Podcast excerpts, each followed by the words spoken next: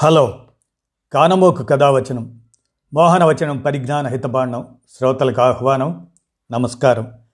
చదవదగునెవరు రాసిన తదుపరి చదివిన వెంటనే మరువక పలువురికి వినిపింపబూనిన అది ఏ పరిజ్ఞాన హితబాండమవు పో మహిళ మోహనవచనమై విరాజిల్లు.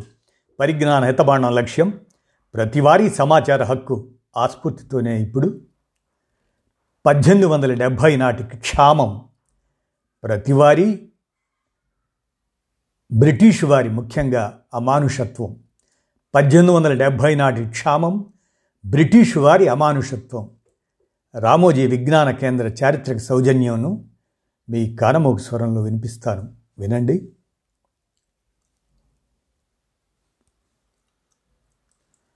పద్దెనిమిది వందల డెబ్భై నాటి క్షామం బ్రిటిష్ వారి అమానుషత్వం. వాళ్ళు సత్యాగ్రహులు కాదు. నిరసన తెలపలేదు తిరుగుబాట్లు చేయలేదు ప్రకృతి కన్నెర్రకు బలైన బడుగు జీవులు తినటానికి మెతుకులేక ఎముకల గూళ్ళుగా మారిన వారిని చూసి బండలు సైతం కరిగాయి. కానీ బ్రిటిష్ వారి గుండెలు కరగలేదు. బయట లక్షల మంది అన్నార్తులు మరణమృతంగం వినిపిస్తుంటే దర్బార్లో రాణి పేరిట లక్షల ఖర్చుతో విందులు వినోదాలు చేసింది బ్రిటిష్ ప్రభుత్వం. పద్దెనిమిది వందల డెబ్భై ప్రాంతంలో దక్కన్ పీఠభూమి క్షామాన్ని ఎదుర్కొంది.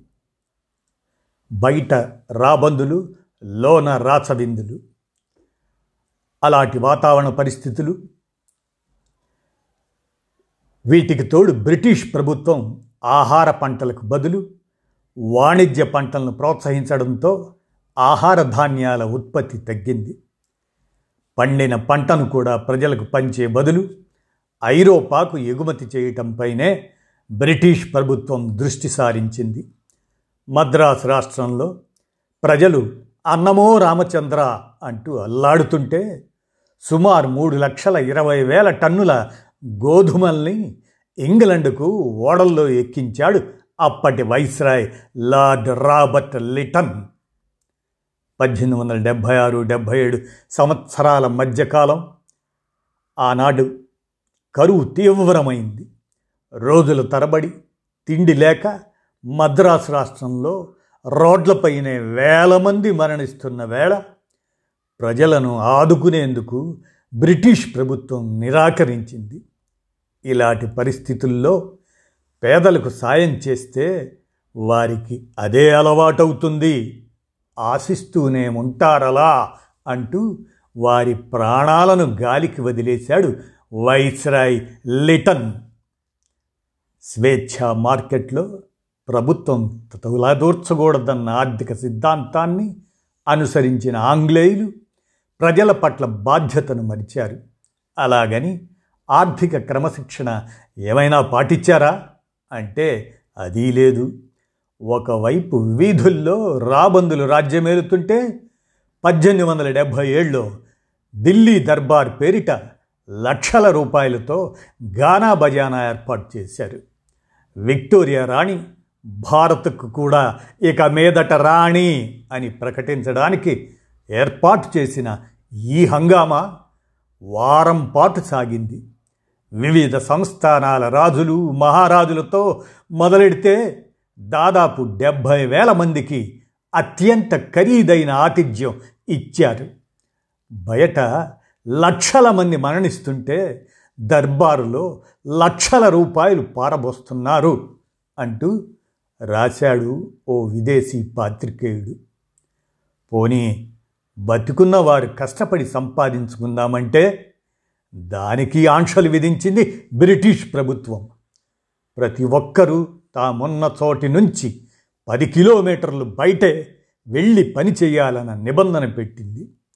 అసలే తిండి లేక చేతగాని స్థితిలో ఉన్న ఆ బడుగు జీవులు పని కోసం పది కిలోమీటర్లు నడిచే క్రమంలో వేల మంది రోడ్ల మీదే ప్రాణాలు విడిచారు. దాదాపు ఐదున్నర లక్షల మంది ఆ క్షామంలో మృత్యువాత పడ్డారు.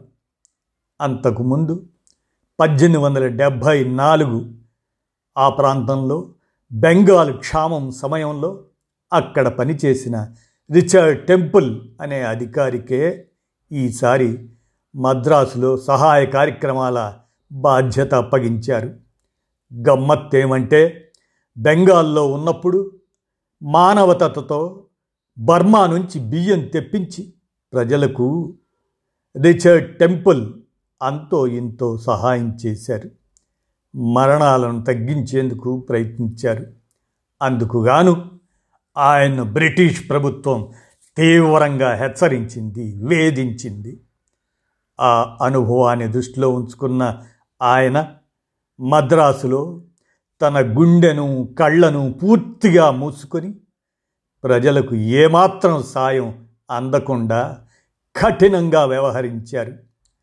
ప్రభుత్వంతో సభాష్ అనిపించుకున్నారు తరువాత ఆయన్ను ముంబై గవర్నర్గా నియమించి గౌరవించింది బ్రిటిష్ ప్రభుత్వం.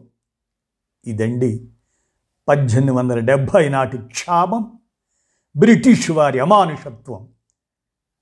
రామోజీ విజ్ఞాన కేంద్ర చారిత్రక సౌజన్యంతో కానమోకు కథావచన శ్రోతలకు మీ కానమోకు స్వరంలో వినిపించాను. విన్నారుగా? ధన్యవాదాలు.